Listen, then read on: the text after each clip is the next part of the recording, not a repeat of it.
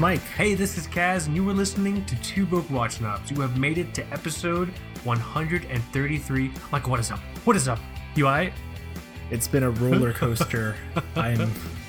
We recorded late afternoon, then morning, then late afternoon, then morning. Day, day 45. Funds have run low. No oxygen. Podcast still going. they're gonna they're gonna find my mangled, desiccated corpse next to a diary, and it's just it's just gonna say the words "watch fast" over and over again until the pen just scrawls off the page. Oh, man. telling you, man. That's that's that's that's our that's our fate. You know, it's always so interesting. You know, episode one thirty three. The dog agrees. Episode one thirty three.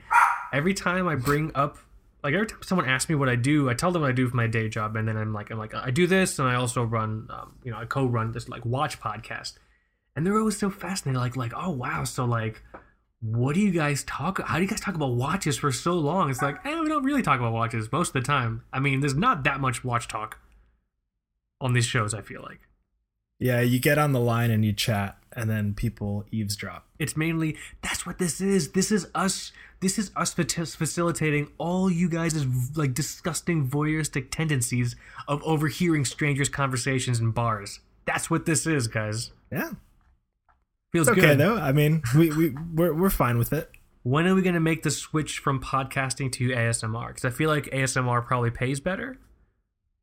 It probably does. It's it's. I think it's more. Well, no, it's, I was gonna say it's more degrading to creators, but if anything, it's more empowering because you aren't you in like a role of dominance if you're running an ASMR. Listen, are there any ASMR experts out there? Um, I think it's really important that Michael and I we need to be beautiful and Korean. we don't need to. I don't think we need to be beautiful. I think we need to sound beautiful, Okay. right? Unless there's a video component uh, of our foray into ASMR. I don't know, man. Maybe I still like watches. I think I do too. I think I do. I think. I think I, I think like we're in watches. a I think we're in a better spot now than we were maybe a few months back. Things got kind of dark for a while. We were just like, ugh. I think the lowest it ever was, from my opinion of watches, was post Hong Kong. Oh yeah, yeah, that was rough, man. After it's Hong just like eye opening. Yeah, you know, okay, I, I don't want to say names because it's really fucked up being to say names, but one of the brands we met there that hadn't launched yet, that you and I just really had like a gross feeling about, mm-hmm. they have now launched and people are talking about them. And I'm seeing their marketing and I'm seeing like all their photos. And I'm just like, wow. It's not the same as when I actually met you guys. Like, there's clearly you know what I mean? There's clearly it's it's more striking now that I've seen both sides from pre-launch, the post-launch. Just it's just so striking the the amount of marketing that goes into making someone think a watch is what it is or isn't. You know what I mean? Yeah. Oh yeah, for sure. I'll tell you. I'll tell you what the brand is after after we're not recording. Um, I'm curious. but um, but it was one of the ones that hadn't launched yet, and they were just like. They were just like talking to us, and I'm just like, wow, I really am not feeling this right now. Like, I just, it just, I don't know. We'll talk. Yeah, there were a lot of those. There was a Yeah, lot, we'll a lot, a lot of those. But here, this is going to be a really fun episode, actually. Um, so this is episode 133.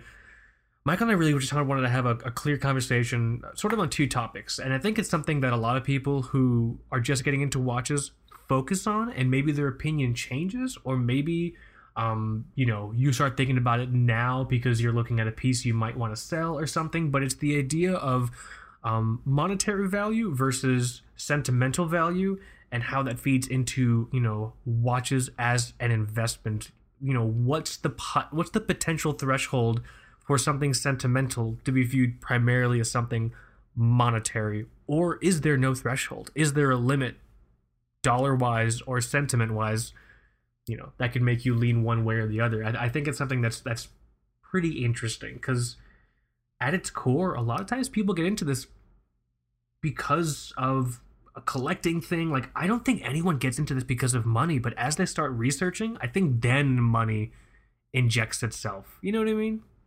Yeah.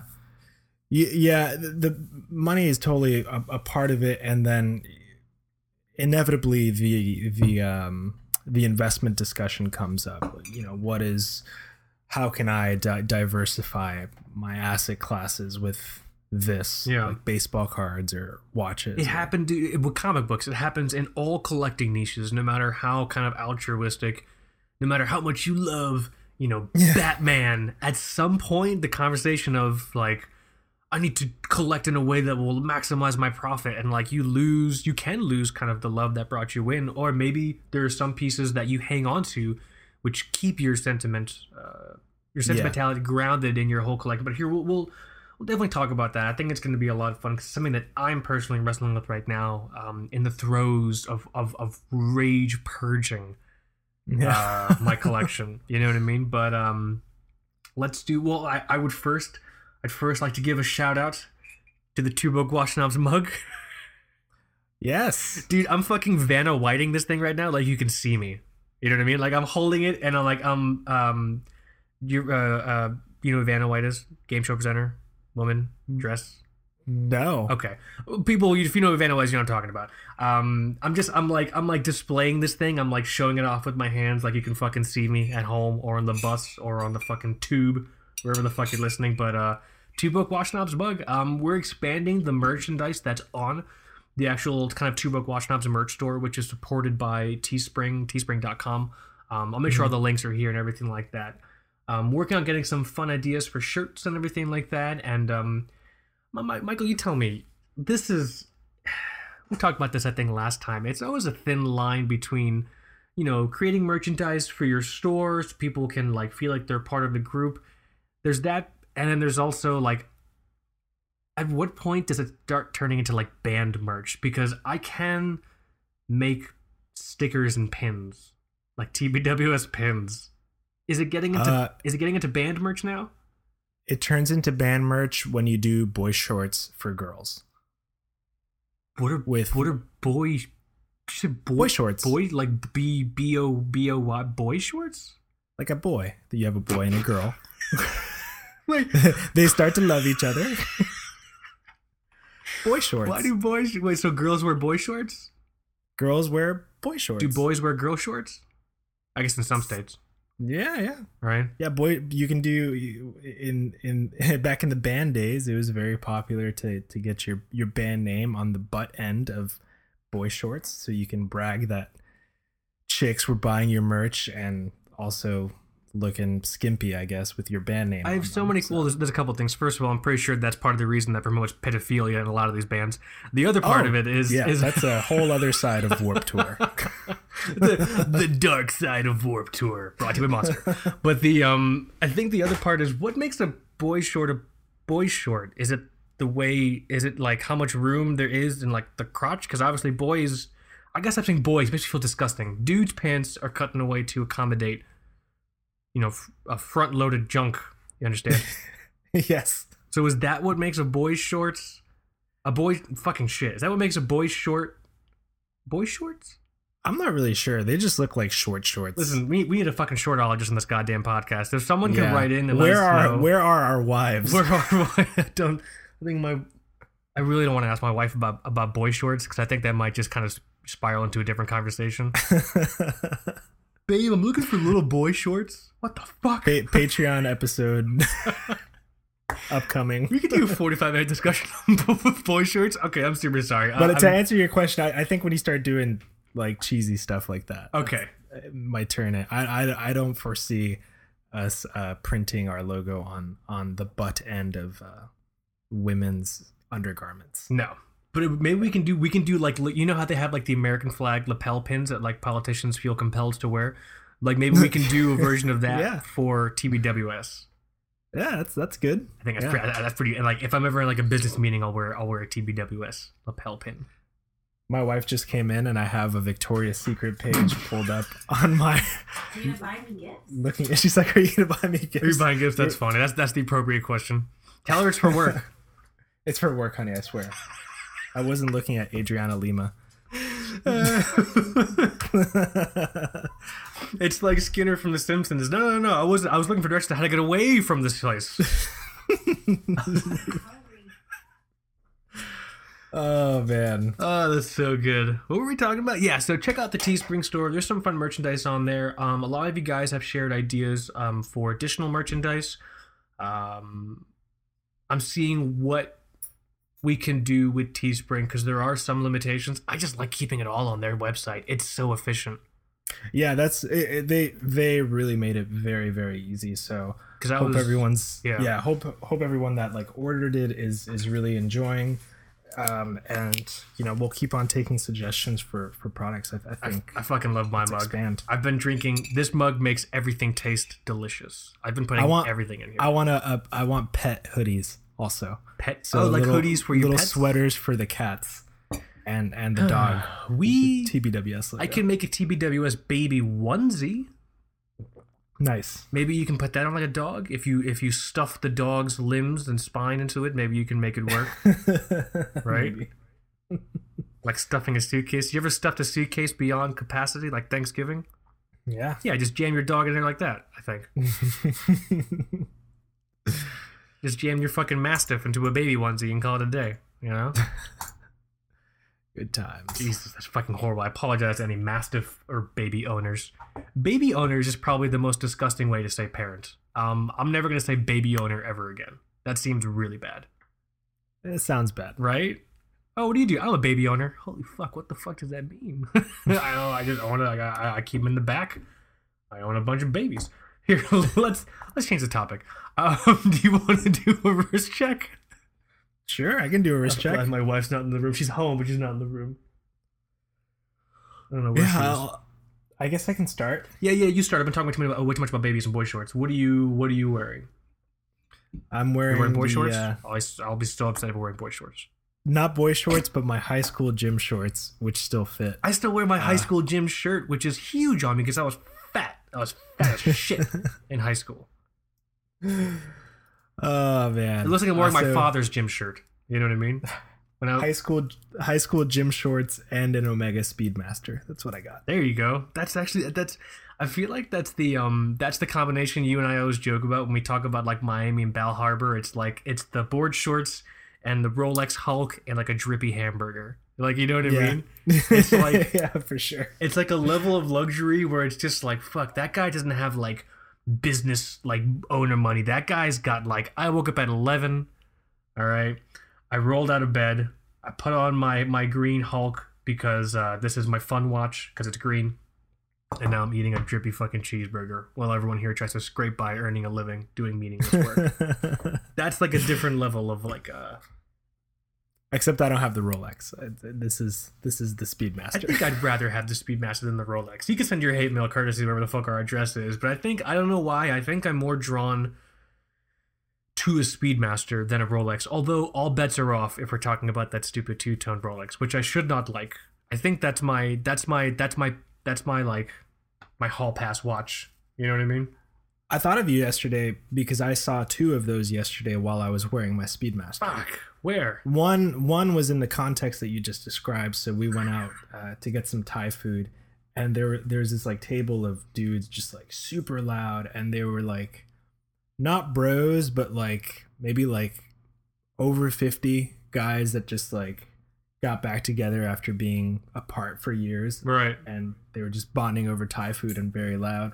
And one of them was flat out in basketball shorts, big guy, like eight feet tall, kind of round, um, basketball shorts, t-shirt, and like flip flops in in Seattle in a restaurant. And he he had he had the two tone, he had the two tone sub.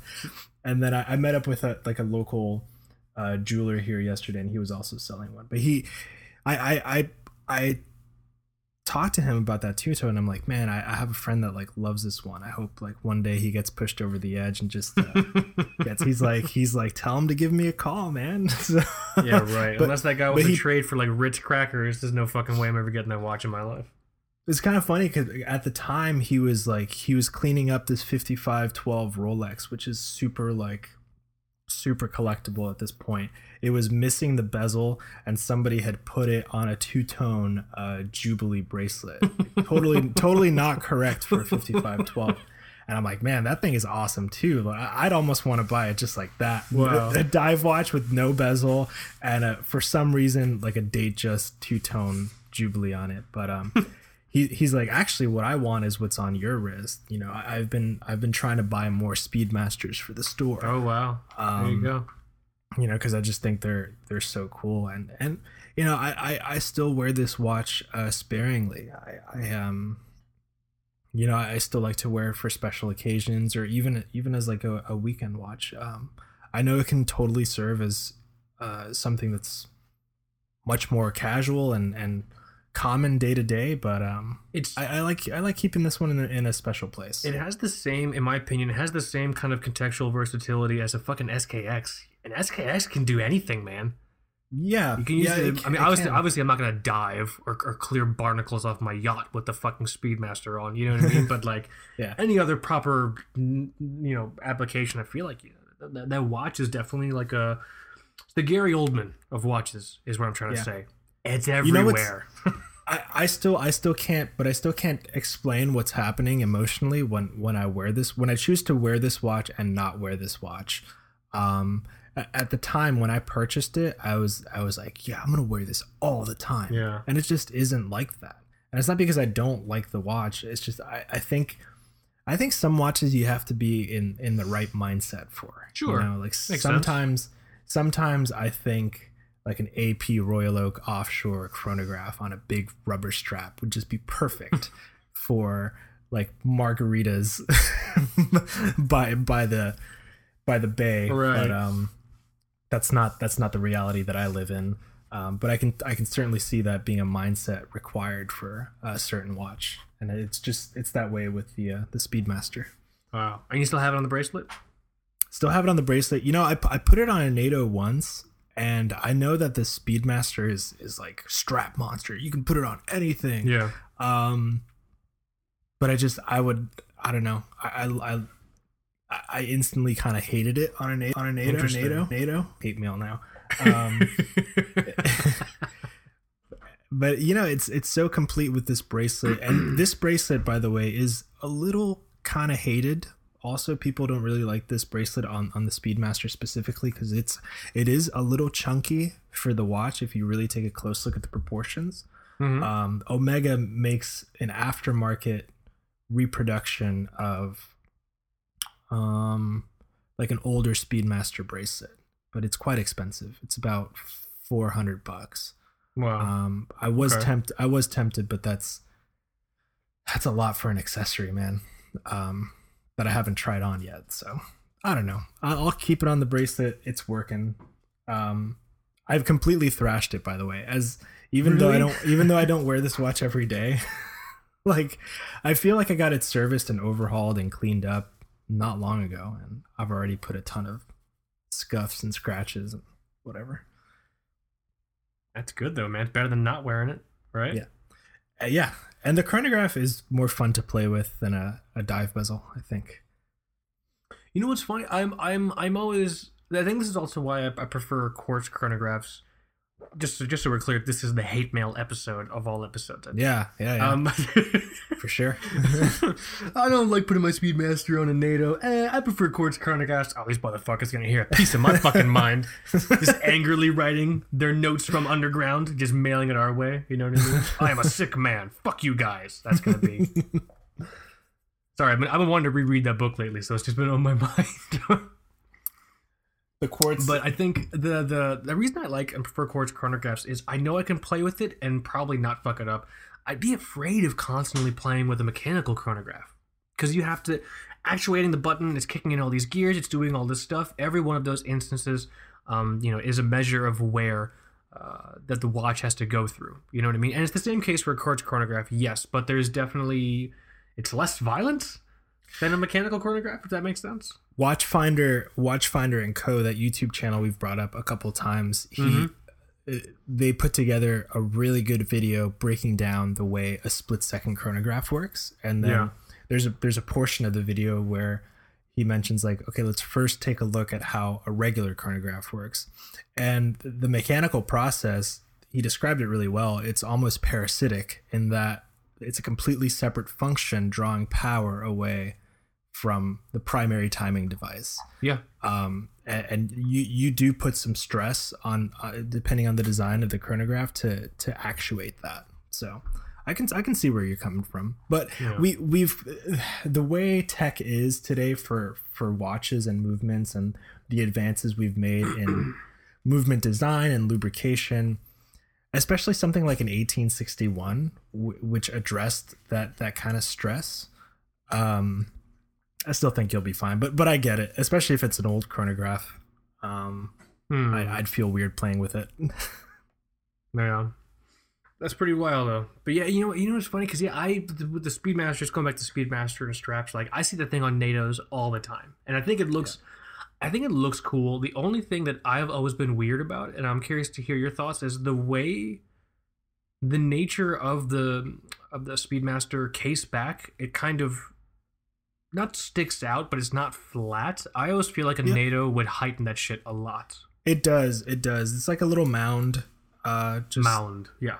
on the in the case back and then you have the um the hippocampus sort of medallion which almost feels like it's a little higher point um yeah maybe that's what i didn't like you know the Hmm. nato got got bundled up um Well, have you ever castrating my straps back then Oh yeah, where you just like lob off the extra, you Yeah. circumcise your fucking watch, take off the extra bit. yeah You know, the um, what I'm curious of is how that watch would feel on one of those fucking like coveted Omega NATOs, because those Omega NATOs are supposed to be like insane. I don't really know. I think I've held one once, and it was fucking like years ago, dude. Yeah it's same i think we might have been together. And uh I, I don't i don't think i i, ha- I handled it often but um i don't know. I, manufacturers today have got like have gotten so good. Aftermarket nato makers and stuff if you look at i don't know phenomenato or like the the shiznit and stuff like that Mm. i mean we're getting we're getting close enough if not better than than that strap i think Maybe it's to the point where if you do buy an Omega NATO, you're paying more for the name, more because it just says 100% yeah. 100% That's what it is, man. That's cool though. Happier, happier wearing that watch. I think it's appropriate for today's topic. yeah yeah i think so You know, I'm wearing a watch based off today's topic as well. I'm wearing the fucking Big Zero, dude. I'm wearing my Raketa Big Zero. nice You know, um, I love this thing. This watch. This when we talked about this topic, this is the first watch that came into my mind because I always said I'm never selling this thing. Even if I did want to sell it, it's only worth like fifty bucks. Blah blah blah. yeah But these things are becoming rarer and rarer. And what if, for some fucking reason, like 20 years down the line, this thing hits like, you know, five digits, becomes like, you know, the eric, eric clapton wears one Eric Clapton wears, or no, like Just fucking, not Eric Clapton. Who, who, who, who's like, I guess, like still mm, like relevant in music that people like. i don't know it's got to be crazy like post malone or uh i don't know Someone in a Marvel movie has to wear one. Like if Oh, yeah. fucking um, the jonas brothers are the jonas brothers are back man what really if one of what if one of those guys wear uh big zero then yeah, the, the price of this thing's gonna go up the uh, up, and then and then the Jonas Brothers are gonna become brand ambassadors over at Raketa because they're trying to figure out what's going on still. You know what I mean? hey man But, the um, watch world is a weird place you can't can't predict anything anymore Yeah. But that but that brought up the question: What would happen if the Big Zero one day became like 60, 70,000 bucks? Like I could easily clear that, no oh issue. god That's a tough question. That's like really. You know, that's that puts me in like a really uncomfortable place because it's just like, no, I love this watch and it represents so many great memories of my life, but I also like money and not struggling every month. yeah oh man so I, you know, so Seventy thousand? I don't know. Who fucking knows, dude? To your point, you don't know what the fuck's gonna happen. You never know. What if the next Bond villain wears this fucking watch? Oh, that'd be funny. I can I know? can see that happening. I could see that happening. Just like a cheeky prop master. Yeah. Let me just let me just fucking Google Russian watch. Oh yeah, let's put this guy in this fucking watch. You know, and they buy it, they buy a fake one on it on fucking eBay because they don't fucking know, but on camera it looks real. You know. so I don't know, But um, but uh, but yeah, I'm still wearing the Big Zero. I'm What strap? What's what do you wear that on? Does did you ever?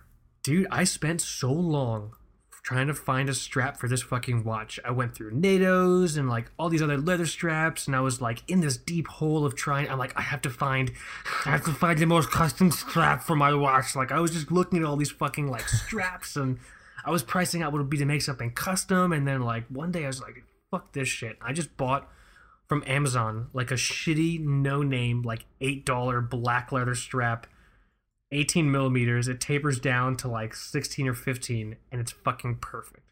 I think I've. said It, it looks period correct also for that. Weirdly enough, right? It's so cheap. Yeah. It just looks Soviet. you should you should buy another one for the um um Oh, the the Slava pulse meter. Yeah. When I was, well, I think I can't remember if you made this comment or if it was someone else when we were in San Francisco during the TBWS meetup, um, which was fucking incredible, by the way. Yeah. Um, someone might have been you said I should own the doctor's watch feel and just put it on like croc leather, like Yeah. black, like make it look like a doctor's watch and not lean in. You know what I mean? Not lean into the watch collector novelty because right now I have it on red suede, which is perfect. But lean into maybe the the the, the periodness um, of the piece and just get it on like black croc leather or something like that. I think that could be Yeah. badass. I think so too.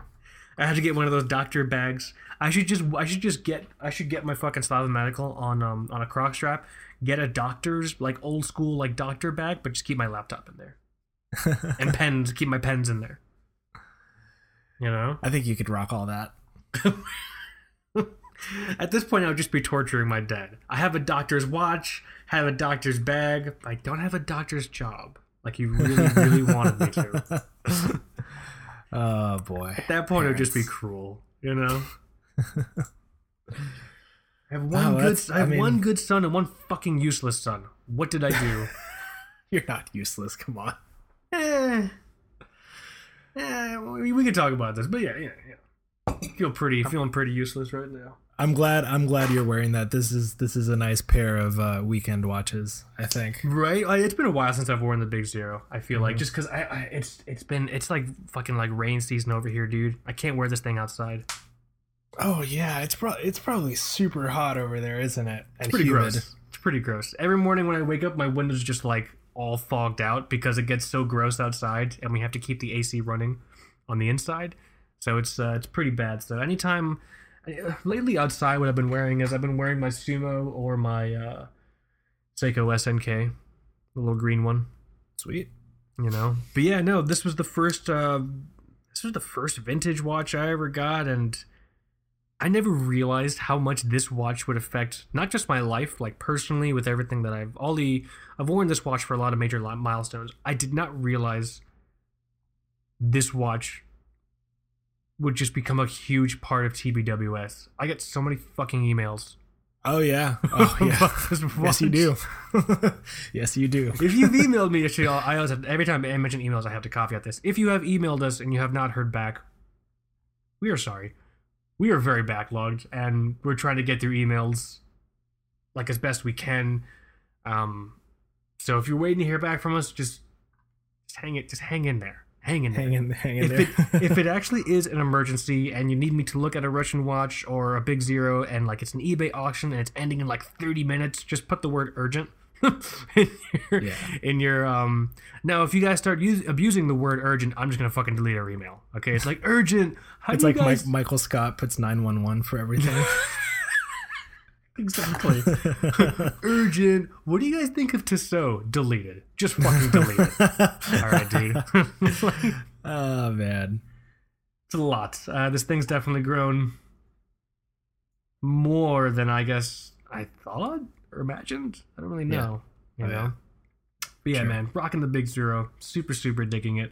Um, we can use this to kind of switch into the um, the main topic. Is there anything else you want to cover before we kind of switch gears and just focus directly on the main topic? No, I think it's I think it's a good time.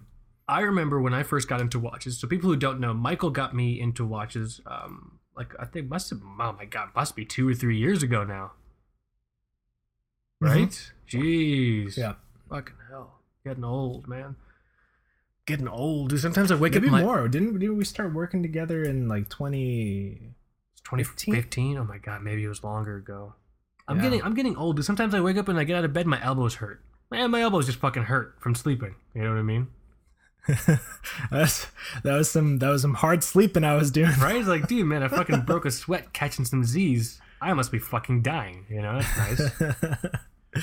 Oh my god. Uh, but yeah, um, but it, five, four or five years ago. four or five years ago now. I remember. I can't remember how the conversation brought came up, but I'm I well, I must have brought it up because I was coming from the comic book world, and I was still into comics a lot at the time, and I had fallen into the the the the, the, the, the noxious fucking poison collector's trap of only gravitating towards pieces um, for what I could potentially get down the road if I sold them. Investment investment books, you know, like oh, um, you know, here's this book. How much is it worth now? How much is it worth if I can get it, you know, you know, CCGC graded, blah blah blah, like that. Yeah. The monetary aspect was the main thing I was focusing on. So when I'm just when I was just getting into watches when we were working together, I I must have brought that up to you, and you told me flat out, it's like, dude, the worst investment you could ever make in your life is a watch.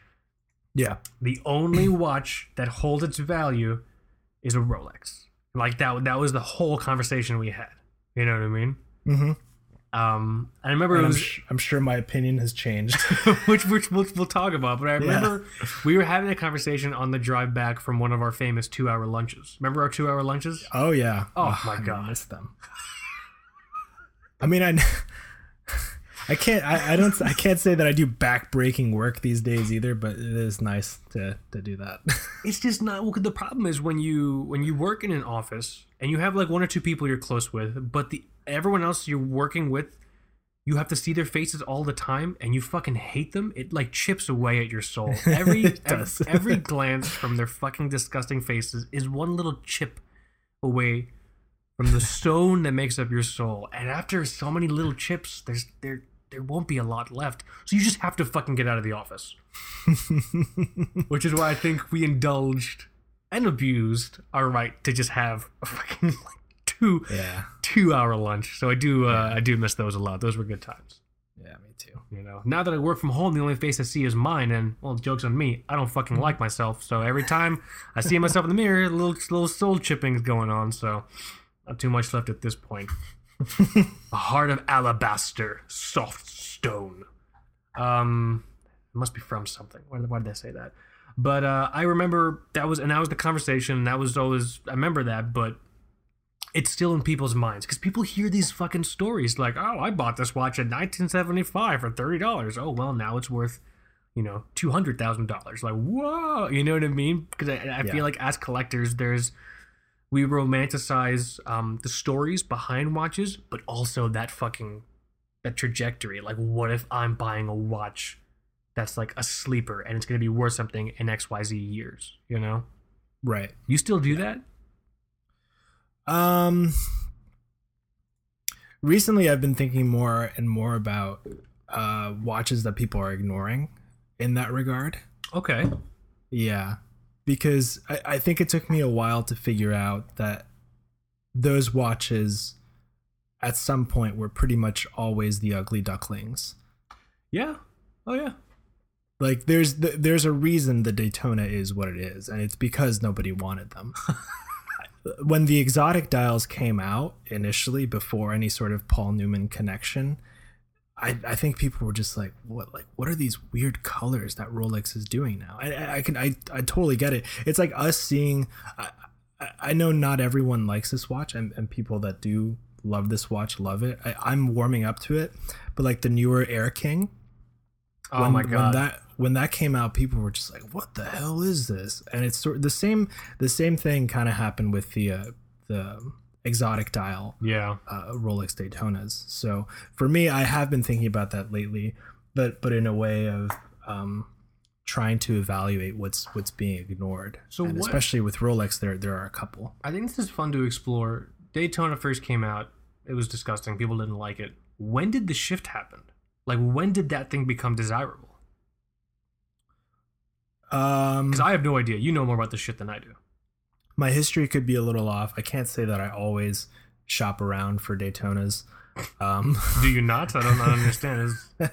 And look, I I've actually never been a Daytona guy. There's maybe like one that I like these days. yeah, this is the hate mail episode. I just want to I just want to let everyone know this is this is the hate. I'm sorry, episode. man. I, I'm sorry. When I, I- the I'm- I'm I- with you. I'm got, not- it's not I got me. my Speedmaster. I'm just like, eh, this is kind of a little cooler. Yeah, But um, I hear you. You know, I, I think there there might have been a magazine uh, with with Paul Newman on the cover, and and he, uh, I think it might have been some kind of car magazine or, or Is it something. him doing the pose, the one that Greg Bedrosian uses for his TBWS photo? Is it? No, or that's a different no. pose. No, it's a different pose. no, I think he was just kind of like standing in front of uh just somewhere, and he he had the watch on. Right. Uh, and then I think he did a couple movies, uh, and and then it it, it kind of went overboard. Not necessarily in the states, but I, I think in the Italian market, um, they got really really popular first, Wow. uh, and, that that was that was the switch. At least at least that that I'm aware of. I, I could be totally wrong. Maybe that's it's been a a lot of while since these- I've researched uh, vintage Rolex. Maybe that's why a lot of these brands just fucking try and shove their watches on brand ambassadors. It's not to sell watches now, it's to like beat you over the head with falling in love with this celebrity or the sports star and then like, oh, I'll fucking buy their watch, blah blah blah. You know what I mean? You know, I, I kind of wonder if you go to Rolex, for example. So I'm going on the site now, and I'm trying to I'm trying to remember if I've ever seen any kind of Paul Newman imagery on the uh, on the official Rolex website. Depends if they have permission from his estate to use his imagery. Yeah, and I, I mean Rolex doesn't care about anything vintage, anyways. Yeah. I'm just I'm curious. Uh, okay, so here's the Cosmograph Daytona, um, and there's always so these are photos of cars. That's a racetrack. That's a watch. Here's a dude in a racing helmet. These are old timey photos of cars, and Sir Jackie Stewart wearing a vintage one. Yeah, no, no, I, I, I, don't think they ever used um, Paul Newman imagery. Oh, this is fantastic. There's a there, there's a there's an FAQ section on the Rolex.com website. There is. Oh yeah, servicing your Rolex. Mm-hmm. How do I wind my watch? Let me see. How often I need to service? Where can I have my Rolex serviced? What does the service consist of? How much does servicing a Rolex cost? The cost A million depend- dollars. Yeah, right. Doesn't say. It just says contact your fucking nearest dealer or whatever. Um, But this is this is the kind of stuff that affects that the investment value of, of a watch, and it, it's just the same kind of unpredictable nature. Um, yeah, no one no one could have ever known that this was going to happen to the um, to the Daytona. No one could have ever known um, that we'd be seeing this kind of decrease in stainless steel sports models, and that the true value of a of a steel GMT in 2019 is very different from what Rolex thinks it should be. Um, so So do you stand by what you said the first time when we talked about this? The Rolex is the only safe. If you actually want to do, if you want to purchase a watch and potentially have it as an investment, Rolex is the only one that makes sense. Or I feel even stronger about that today. hmm. and, and I feel um, I feel like I would definitely add uh, Patek to that list interesting. because because Patek has a clear history of releasing and discontinuing, releasing and discontinuing. So we'll go year after year wondering when is the Hulk gonna get discontinued? Because I think it's gonna get like people will just theorize yeah, and then but i think patek pretty purposely makes it known that they'll make something and stop um it happens with like a lot with the perpetual calendar chronographs the one that i like uh, it's not a chronograph but the 5146 annual calendar that one's been that one's been out for a while you know and and that's kind of why i'm looking at it obviously as a spectator but i'm just kind of wondering like huh that's that's that's not a big bad watch from from Patek. You know, it doesn't get the attention of a split second minute repeater or whatever. But um, you know, I think if those if those ever go and get replaced, I think they'll be pretty collectible. interesting. Um, and and like any anything anything in the line of perpetual calendar chronographs, that is all skyrocketed. Like the moment the moment it leaves the website, um, that the prices just get insane. So I would I I stand by what I said about Rolex. Um But now we're adding Patek. Y- yeah, yeah, definitely. I'm on Patek's Uh, website right now. I'm seeing if they're hiring. Uh, careers, Switzerland career. Let's see what we got. Translate. Oh my god, it's not fucking English. Yeah, can I translate this, Google? Thank you. Blah, blah, some of these some of these uh, watch brands have like really weird employment sections of their of their sites. Oh, and and I would add with with Patek, um, because they're they're playing around with steel a little bit more. Um, not necessarily like in the super sporty watches, but they came out with that weird um, Calatrava like week timer Mhm. like it's like a what do they call it? A new con- oh, yeah, the weekly calendar. Um, that thing is steel, man, and I think it's it's like an unwritten rule. If you are a Patek collector and something comes out in steel, you You gotta jump on it. Wow. Yeah, because they don't they don't do that often. Is there anything? Is there anything in your? Okay, here we go. Here we go. You're sentimental about your uh, first generation Mako, your Orient, right?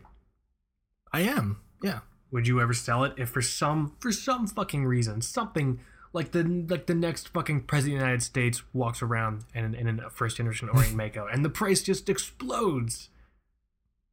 Would you ever sell it? Um, explodes how much? I wouldn't do it for like five thousand bucks if that's what you're asking. Let's say let's say you could flip that Orient and you could purchase a Rolex that you wanted. I wouldn't do it. Really? Yeah, because I think I, I think as as crazy and unstable as um the Rolex situation is now, I don't think it's gonna last forever. I definitely think it's getting worse now. Yeah. Um, before it does get better, but I think I want to think that a Rolex watch is still a watch that most average people can aspire to own and maybe diligently save up for. And I don't think there's anything necessarily wrong with that. Okay. Um, so I, I, if if I am hunting a, a, a Rolex that I really want, I'd, I'd probably be taking that route anyways, Yeah. and I could just keep going. You know, um, it's just a matter of instant gratification versus patience.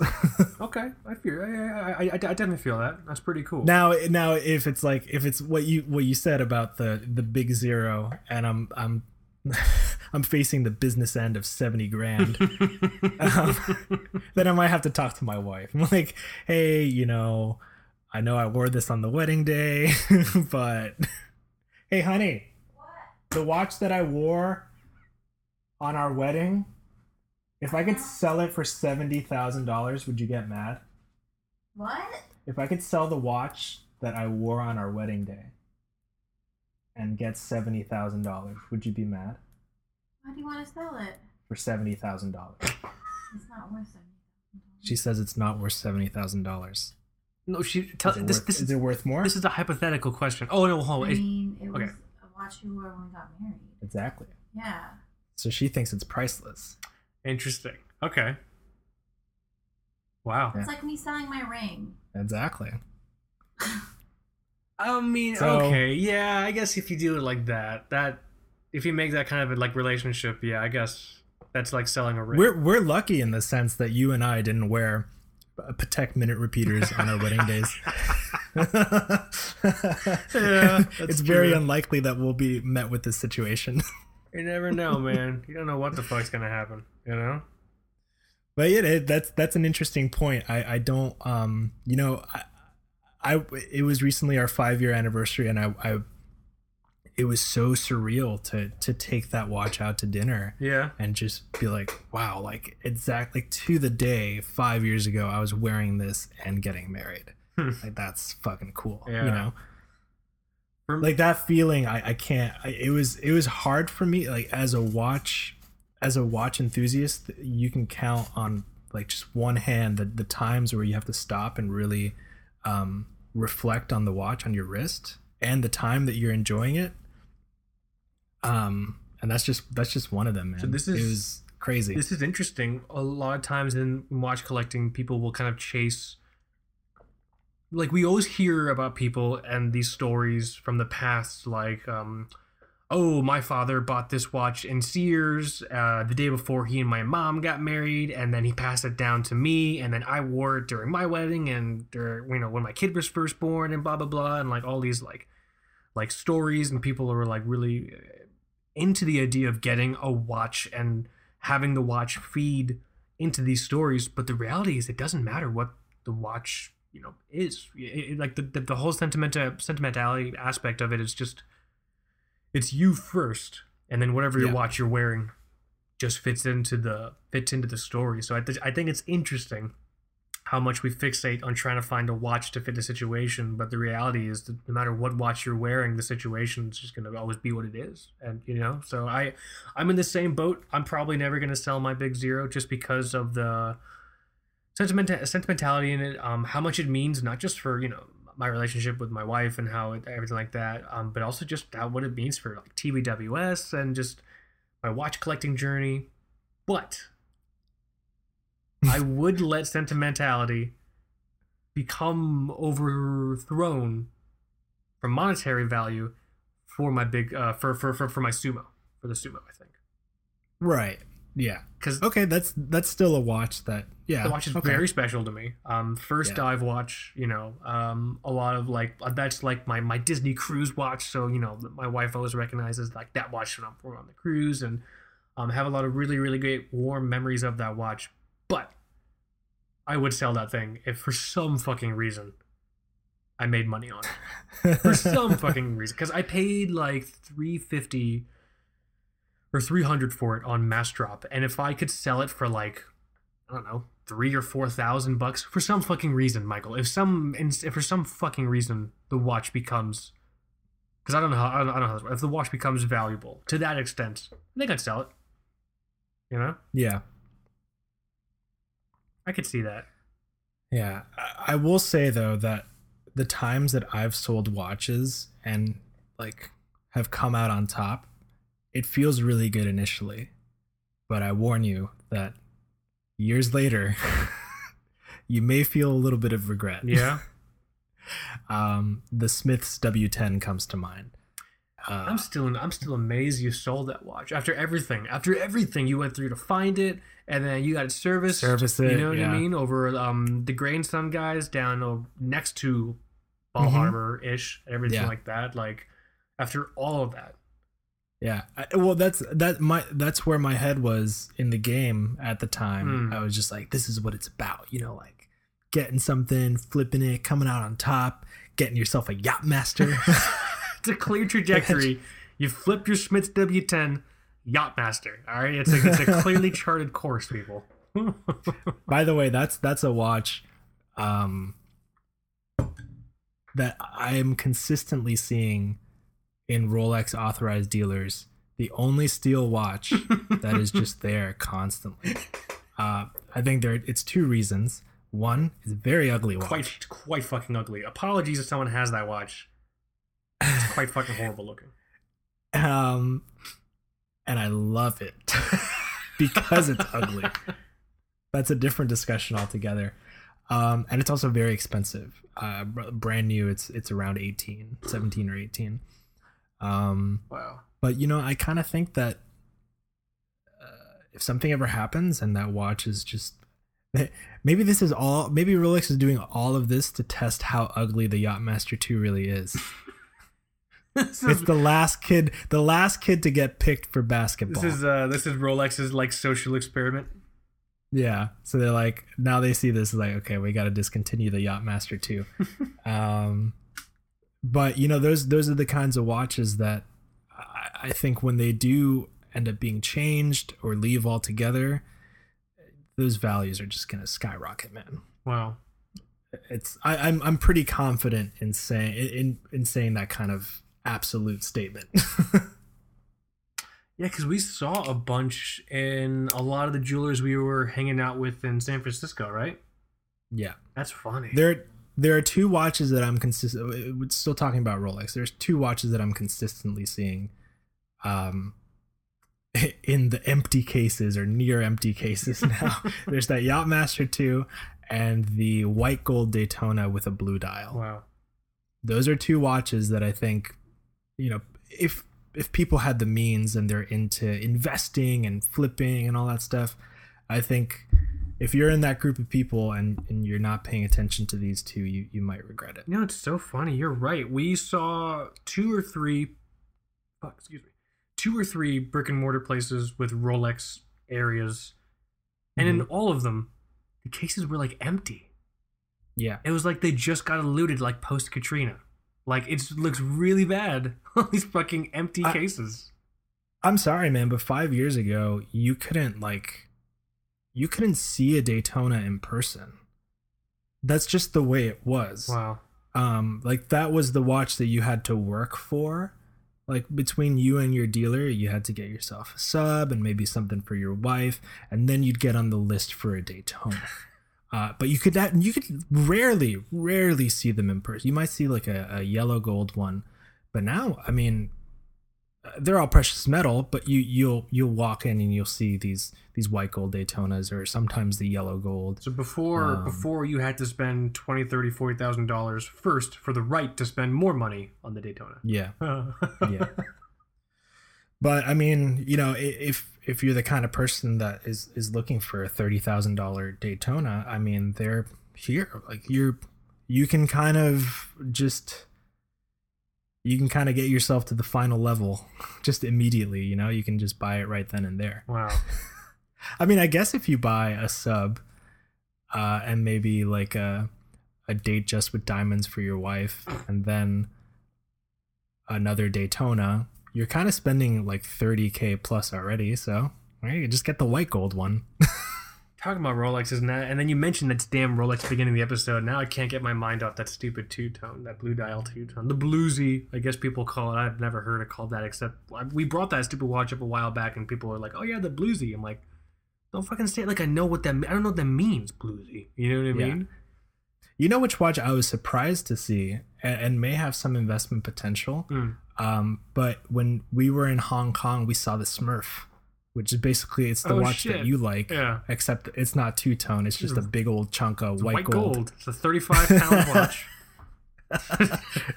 35k probably um That's crazy. you know I, I i don't know I, I still kind of um maybe it's because we're not casually playing around with with with these these investment amounts we're not casually throwing around 30k 40k um so we're not really too concerned about these assets appreciating or depreciating it's just not it's not part of the game that we play yeah. because it's not really a fun part. Nobody likes to deal with the money aspect of buying a watch.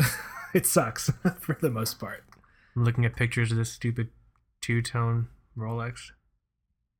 Do you like the the maxi case version or do you like the five digit reference, the smaller one? I like the smaller one. I don't like because the one the, the I guess the maxi case is what it's fucking. co- It looks like um it's wearing football shoulder shoulder pads on the lugs. Yeah. You know yeah. what I By, mean? by the way, I recently I've been, um, I've been I've really been feeling the uh the five div- digit cases again, like just the '90s style. don't- I, I really really I dig it. don't like the newer ones. They just look they look bulky to me. I like I like the this feels this looks and feels like a 40 millimeter watch when when when the lugs are kind of more slopey. That's that's the fucking technical term by the way. The lugs are more slopey. Um, Slopey, like yeah. this as compared to the the, ma- the maxi case that's called Yeah, maxi case. like maxi pads Or is it like actually I think Rolex calls it the super case. like super It's a maxi dial Superman? hold on super or is it the super oyster? I don't know, man. Maxi pad Rolex has a lot of weird words. Like Everose. I think that's their word for two tone. Or no, Rolesor is. okay maxi pads are menstrual pads so what's the relationship between I know for a fact it's a maxi dial. That's a thing. Oh my god, I don't want to do watches anymore. I want to use my time towards something altruistic and fulfilling, like child hunger. not perpetuating it, trying to like solve, trying to. I'm not Voldemort. I want to figure out like how I, how I can like save starving children from starving. Hmm. Yeah. Oh, maxi case is a maxi case, maxi case Rolex. Yeah, I don't like this thing, dude. Yeah, I do like how they feel.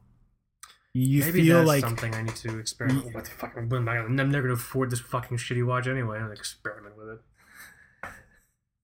Like I think I think Rolex kind of had to make the the bigger case to to let people to have people feel better about spending seven and a half thousand dollars. Like, okay, this feels like seven and a half thousand dollars now because it's a, like a, just a bigger chunk of steel on your wrist.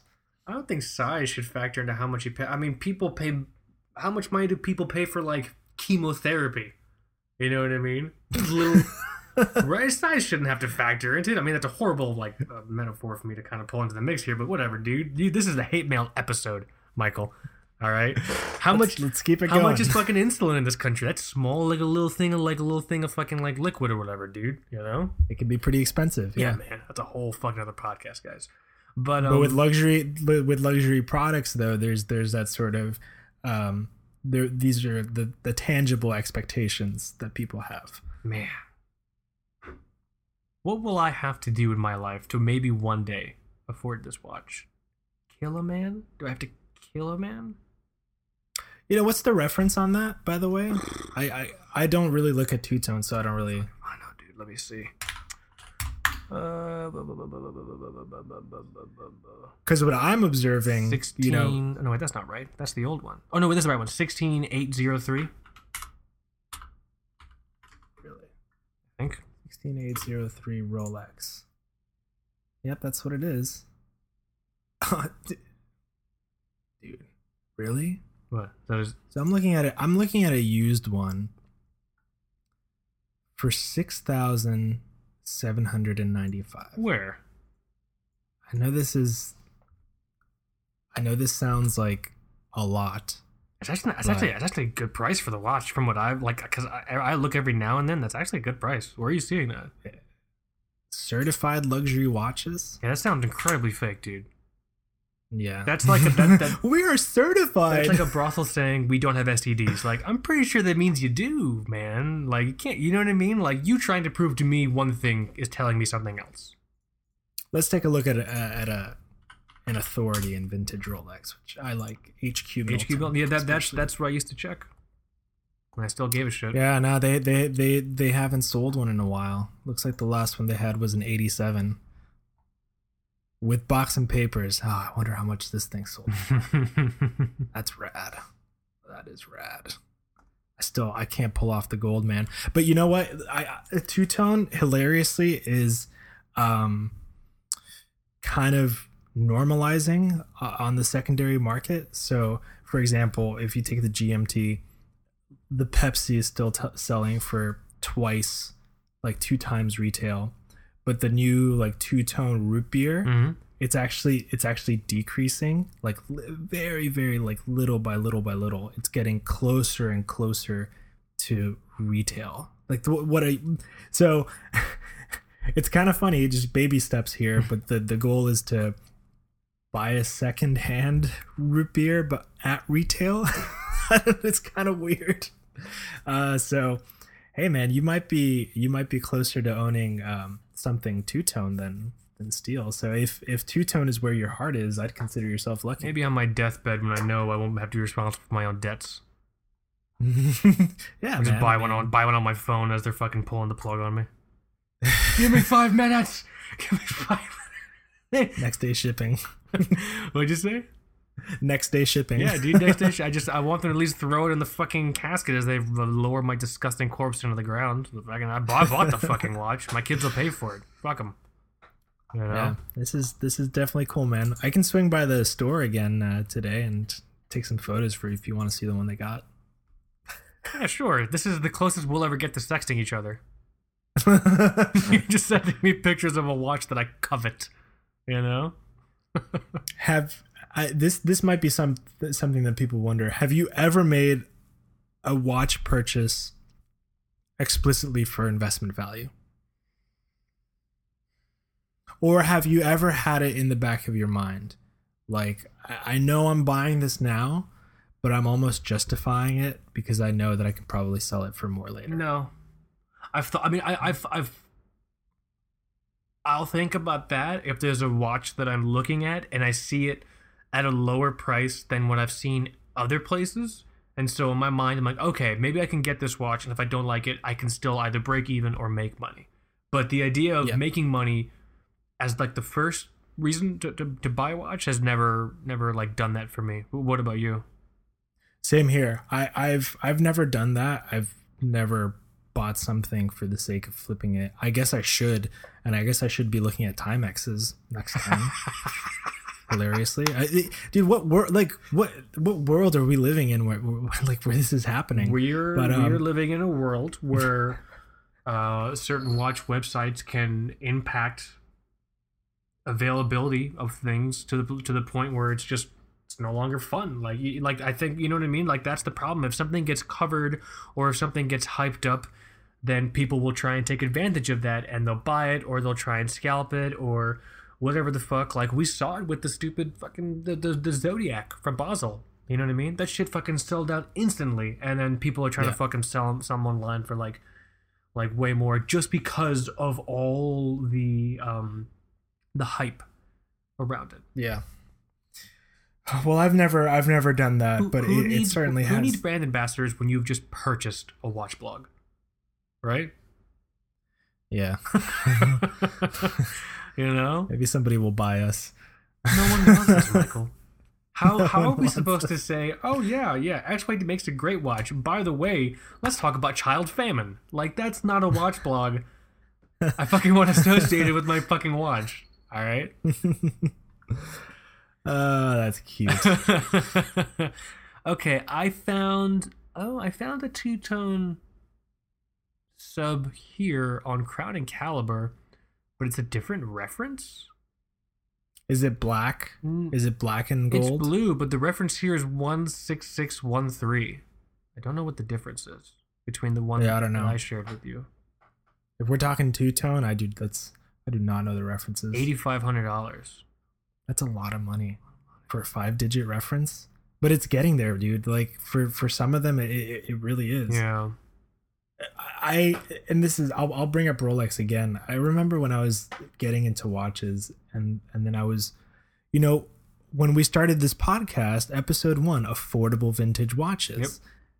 Just a few years before that, you know, if you wanted to get into vintage watches that were like quote unquote really nice, you do look at Rolex and you could get in the game for like $5,000. Which Yeah. Which as as a budding watch enthusiast i was like that is crazy that's so much money and to buy a 1016 for $5000 like dude the things i would do right now Here you go. They got a Um, Yachtmaster 2 for uh let me see here. Loading. Uh I'd buy nineteen thousand dollars. oh my god that's too much that's more than re- yeah, they're they're trying they're trying they're uh, that's some funny business no Crown and Caliber, what do you want? that's some funny business that that's still that's still one of the steel models that actually you can get for 18 karat rose gold Under stainless steel. Oh, okay. Okay, if, if it has a precious metal, yeah, that's more guess, normal. I guess it does. What the fuck is happening with this watch dial? Hey man, that thing is ugly, but if you think about it, it's pretty cool. Why does it's it a have to- completely I'm sorry. It's a completely programmable mechanical countdown chronograph. Yeah. I think Goes backwards. I think the movement's interesting. Why does it have to say Yachtmaster on the bezel in fucking giant? Le- I know what kind of watch I'm wearing. I don't know. That's that's the biggest that might be the biggest um kind of complaint that people have. But I don't know. You know what I'm curious about? How is the whole investment discussion micro brands? Right? Because I feel like the investment thing does spill into when people are looking at micro brands. Um, it it's kind of tragic actually because I think I think the the the micro brand world was built as a kind of shelter from uh this sort of other industry. yeah, you know. but then people who just Then- wanted to make money and saw us in this community as you know um, revenue streams fucked it up. Sorry. Yeah, I mean, I don't know. I I I think there are definitely some some brands that are um that are seeing this. Um, you know, obviously we we talk about how how Jason at Halios is kind of dealing with um, you know, people treating his product as like an investment thing because I, I think he I think he loves what he does. He loves the watches that he makes. He's super like detail oriented yeah. um and he's he's really about like he's really about selling to people directly and keeping those relationships going um it's just kind of uh it's kind of a shame that that he has to deal with like bots like Yeah. people trying to use bots and things like that um so maybe maybe in the microbrand world the, one of the differences is that the audience may be a little more tech savvy which is and they'll do that kind of shit um Do you think other brands that see because no, I, I totally agree. Like all the times we met with Jason, he's super cool. You get like his passion for what he does and how much he focuses on the details of everything. It's really infectious. Like last time we met up with him in San Francisco, he says like, "Oh yeah, the yellow's a little bit off. I don't like it." I'm like, I mean, it looks it looks looks cool to me, dude. Like you know what I mean? But like that's yeah yeah you know that's that's like that's important that's important to him like getting Yeah, this yeah. getting this detail right um the, you know the the the unfortunate thing of like i get well to me it's unfortunate because I'm, 'cause I'm, I'm a piece of shit but like people like buying the watches and scalping them and like all this demand and it being treated like, as like an investment piece do you think though though that's what a lot of these micro brands want like like the brand that i'm not going to mention we met up in hong kong who's now launched um, oh, but we, we, you have no idea what I'm talking about. I'll tell you later. But do you think that's what a lot of these watch brands want? They want people to just buy their pieces as investment pieces. They just sell out immediately. i really don't know i i've um i've never really spent time uh pondering the psyche of a of a micro brand owner um I, I it might be a goal for for a few of them um but i think i think maybe the best ones our, our favorite ones are just concerned with making products that they like like um, Michael Happe over at Gavox. yeah exactly. I will sing that brand's praises from the top of my lungs until until the earth claims me again. But I think that's that's probably one of like the best examples of just like a Yeah. micro brand who's I- doing something. I don't really know. I don't really know. I mean, maybe some of them wouldn't wouldn't. Oh my God, you hear that? My dog is coughing. What was that? Okay, yeah, I Um, wasn't sure what that was. But um, I I think some of them might kind of like it. Maybe you know, it's sort of a. It's exciting to have people talk about your brand. You know, for Mm. positive reasons. Reasons, I suppose. I guess. I just, it's just, it's just. I, I never thought that discussion would have would have entered the the micro brand world. I just remember remember when when Halios did it was two or three releases ago, like people were like the whole site just crashed. You remember that? Yeah. Remember how fucking Yeah. upset people were? People were so rude. Like Oh yeah, pe- people were very upset. Like- why why why don't you have the technical infrastructure that I deal with when I buy my dog food on Amazon? but you Jason. but as like a brand owner, if I was a brand owner and people were saying like if people flipped like that on me because my tech wasn't ready to handle this volume of people, like that that sucks, dude. Like why like I don't want to fucking hear people who I thought liked my product foam at the mouth and say terrible fucking things to me. You know what I mean? Yeah, that that's more of a discussion, you know, centered on on on the tech age these days and the instant gratification that we've come to um expect. Push button, get orgasm. I think is the order of operations that people are just accustomed to, and anything. Uh, Wow, sex uh, VR sex bots are are are getting better and better these Yeah, dude, days. Hookerbot five thousand, man. You know what I mean? Like it's just push, button, Push button. button, get orgasm, done. I'm, I'm on now. My lunch break's over. I'm going back to work. You know what I mean? I guess that's just what people are are, are, are used to. That's totally wild, though. But yeah, so I it's it's very discouraging and you have to you have to kind of admire the emotional fortitude that these these owners have Yeah. and the passion they have for their products to, to keep on going uh, even when that kind of bullshit's happening straight up, straight up, straight up. Do you think? I guess this is just uh, like a different discussion because it has changed. I was gonna say, do you think the whole micro brand thing is going to eventually phase out or do a complete total like paradigm shift or what? But I guess in just the time we've been doing the show, it has. I remember when micro brands. I remember it was just a, f- a few, a few dudes. Um, and the, uh, obviously Steve, um, Steve um, Loughlin over at um, Raven Watches. I mean, he's been doing it. He's been doing it for, for I think since the basically the beginning, man.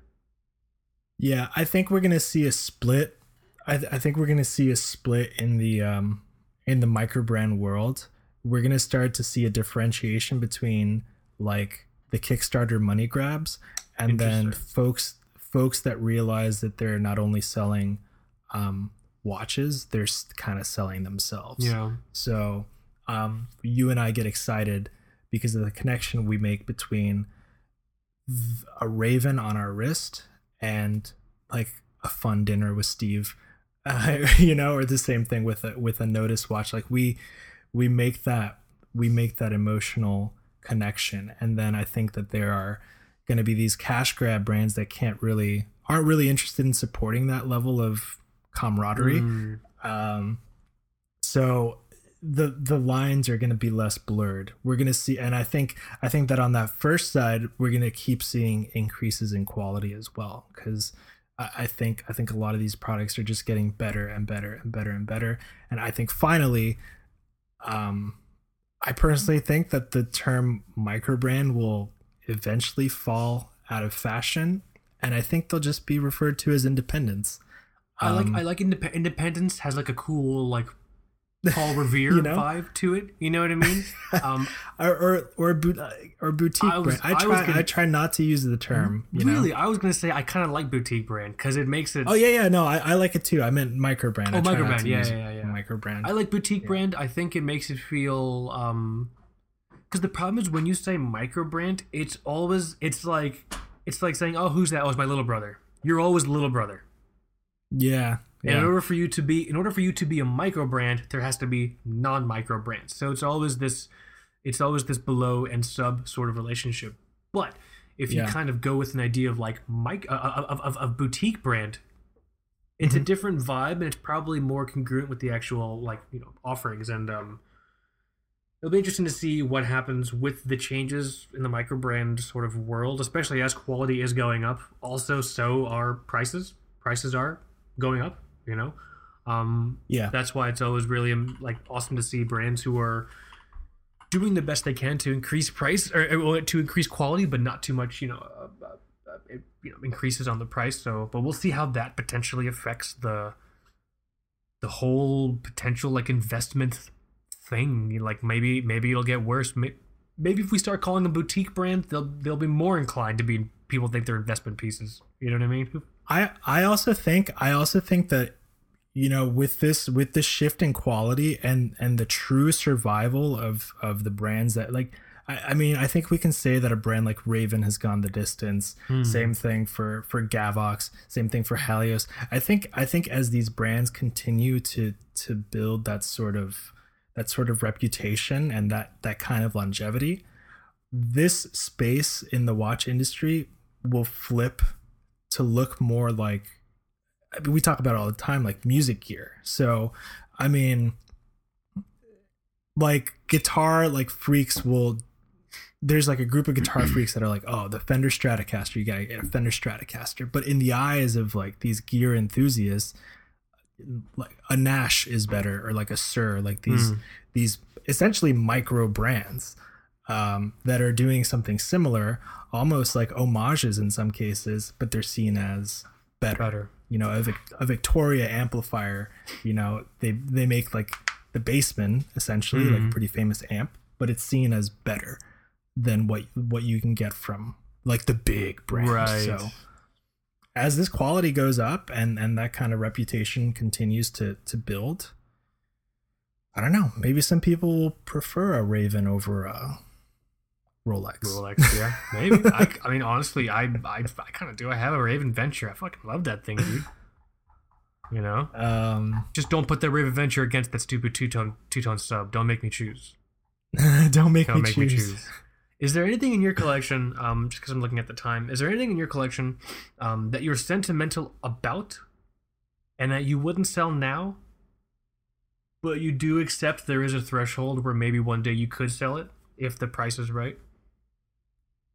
For me, it's the sumo. I mentioned that. Um, But the Doxa, would you sell? Would you ever? Would you ever? I mean, that's the one that came to mind, but you know that that's really the only one that has that kind of potential.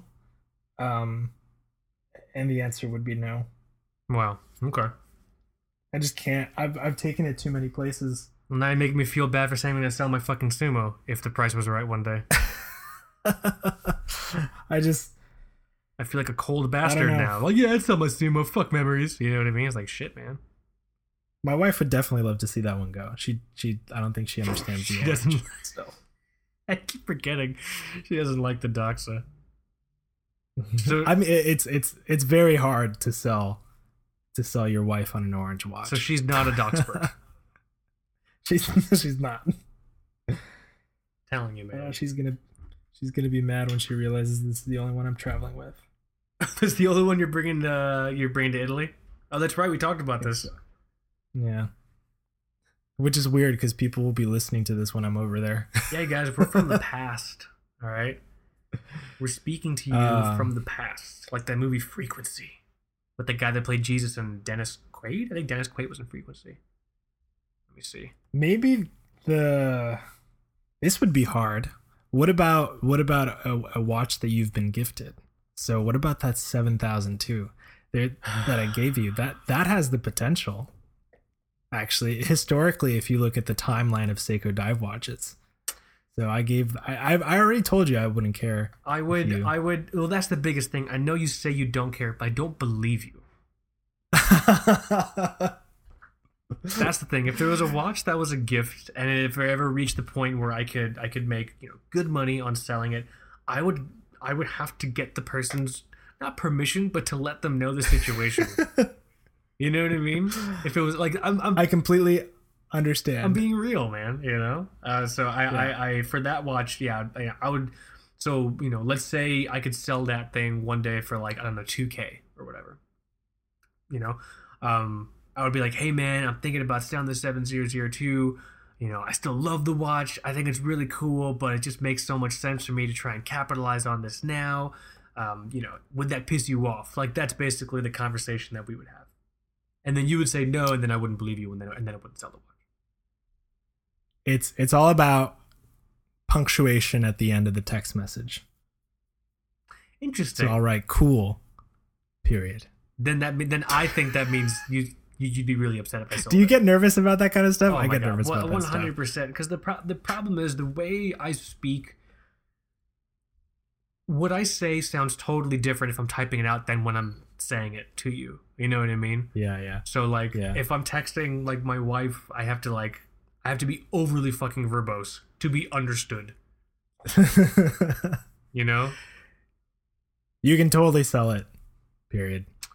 Can't. Right now it's still, I, I just can't. I dated a girl that that would get so mad if I used a period at the end. She's like, "What the fuck is that period?" oh, that's not a healthy relationship. Oh, it's so good. I got into an argument with a client. Um, not really an argument. It was a it was a, a- a- a spirited discussion um, over grammar because there was like a series of things that we had done and writing was involved and um, and he had like a bunch like, like like I don't think this is proper grammar. And in my head, I'm like, bro, listen, if you want a fucking grammar throwdown, I will fucking grammar throwdown with you all day. But right now, this is just not worth it. This is just not worth it. but if you want to do it, I'll fucking do it with you, bro. All right. Don't ask me to open that door, man. Yeah. Ah, so good. But yeah, I think um that's tough with the seven zero zero two. Right now, really though. right If you sold it, I would not be mad. right now it's not 100%. worth. Right now it doesn't make it, it's. If we're talking about value, there's more sentimentality and cool value keeping it in the collection as is. Mm-hmm. Yeah. For me, that's what makes sense. If one day those scales ever tipped, though, um, and there was the opportunity to like sell that thing and sell that thing and maybe fucking get my Omega Seamaster Quartz 2541. Yeah, yeah. That'd be pretty sick. But at the same time, regardless of what you say, I'm not gonna believe you. Okay. That's just how it is. I mean, that watch is diseased anyway, so What do you mean? just em- emotionally for me. oh, I know, I know. yeah. That's funny. I still have the Uh, Apple good Watch. discussion. Oh yeah. Oh shit! Have you turned it on? I turned it on when it was gifted to me, uh, three years ago, two or three years ago now.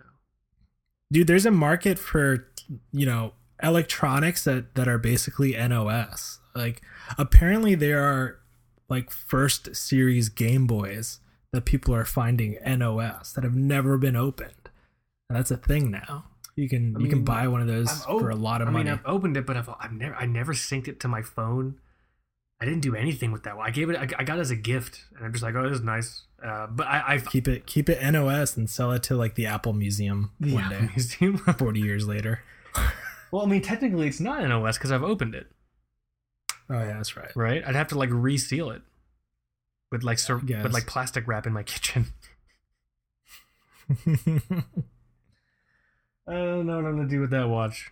Maybe I can sell it one day, or just I don't know, because it's just taking up. sp- I don't fucking. I'm not gonna wear it, dude. you should review it. I think it's an old. It's not even like a new Apple Watch. It's like know, super right? old. I'll figure out. Well, you know what tech reviewers do? They'll take a like a version, like an old version of a thing, Mhm. and they'll say like the Apple Watch model whatever is it still worth it in 2019 or like how does it work in 2019? So you could do that. Maybe I could do that. I'll see. I'll figure something out. We're like verging into into weird tech reviewer now, so I don't want to be a tech blog, I think there are enough of those. right? Telling you, man. There are also enough watch blogs too. There are a lot of watch blogs, and there are a lot of like watch podcasts, which we talked about before. Yeah. You know. kind of crazy. Another thing that I could have never expected uh, back five years ago. Yeah. Tell me about it, man. But here, let's uh let's do this. Let me start uh recapping where we are, where we were rather. So this was this was a lot of fun. I think this was like a pretty fun exercise. I think this is something that's really important for people to just um think about because it's also possible when you're getting into watches or when you're considering purchasing a watch that you might just do this. Do the whole like monetary evaluation thing. Is this worth buying? How much is going to be worth down the road? Blah blah blah. And sometimes that might not be the best kind of thought process to have because it might stop you from doing something you actually really want to do. You know? Yeah, So, yeah. Um, if anyone's dealt with stuff like this, totally let us know what's up. I'm actually really excited to hear um, everyone's kind of like thoughts and opinions on this show.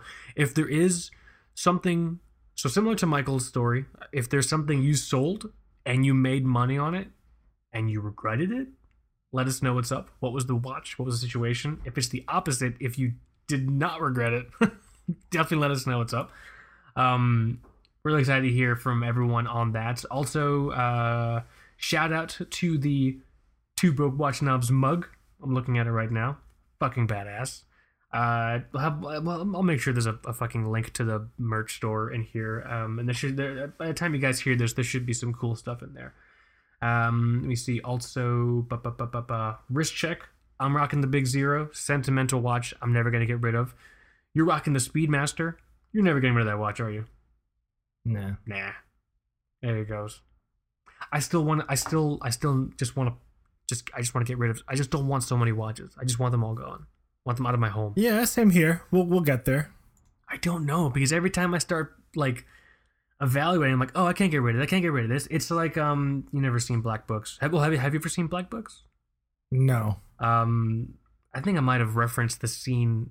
I think I referenced this scene in my addition to Greg Bedrosian's Traveling with Watches, but um, there's a scene where they have to pack for vacation, and there's a girl in the group. Her name is Fran, and she just packs shoes. She has like 24 pairs of shoes that she's bringing with her, and they're just like, you can only bring two. And she's like, no, no, no, no, those are my dancing mules. No, no, no, no, I need those. What if we're invited to a party on a yacht with drug dealers? Like every shoe she justified keeping because of like one specific scenario. That's what I keep fucking doing. I think with my watches, when I'm trying to figure out like which one, um, which one to sell. So we'll we'll see what happens here. Uh, but let me see here. Ba-ba-ba-bum. Really hope you guys enjoyed this week's show. Also, don't forget we are on Spotify. I think we forget to bring that up every now and then because I know some people. I think some people are just like manually going to SoundCloud and finding us and listening that way, Yeah. or you feel compelled to go and listen like through the website, which is still definitely really cool. But um, we are on Spotify. Go follow us there. You can listen to the show there. It's the same exact fucking thing, except it's probably easier for you for you to access it on Spotify. Also, please, um, if you have any additional questions on how our Amazon affiliate links work, let me know what's up. But it's a really great option for supporting the show without really spending any extra money. Basically, it's just you doing your normal Amazon shopping, and then um, Amazon sends us basically like a kickback fee, like a finder's fee for they think we got you to, you know, the Amazon site. So that's a great way to support the show and just you know not having to do anything out of what you normally do. Because fucking, I think everyone, dude, everyone shops on Amazon. Do you think anyone's like anti-Amazon shopping? Yes. Really? Especially here. Oh, People try to boycott. well, I guess that's different, and you're because you're you're in the Pacific Northwest, you know. yeah. So uh, let me see. Is that? Did I forget anything? No, I think we got it all. Good philosophical discussion. I like it. Yeah. See what I fucking do with this collection. I just throw it out. Maybe maybe that's the easiest. Just throw them all out. What do you think? Yeah, no, just trash can fire. now, now, Kaz, we're getting a we're getting a little insane here. all right. You can you can do it. I think it's that. Uh, well, hold on. Before we go, every time I wear the big zero, I want to make sure I, I wind it so you guys can hear it. Can you hear it? I like that. How cool is that? It's a, it's a good. This is the closest we'll ever get to horological AM ASMR. So if you were waiting for the point in time for you guys to touch yourselves, it's now. All right, NSFW. NSFW. yeah, this is the hate mail episode. This is this is the NSFW and hate mail episode, which I am a okay with. But all right, is it uh, is it that time? Is it that sad, sad time? I'll say goodbye. Okay, you start. I'll jump in. Thanks for listening, guys. My name is Mike. And this is Kaz. You have been listening to Two Broke Watch Snobs. Later.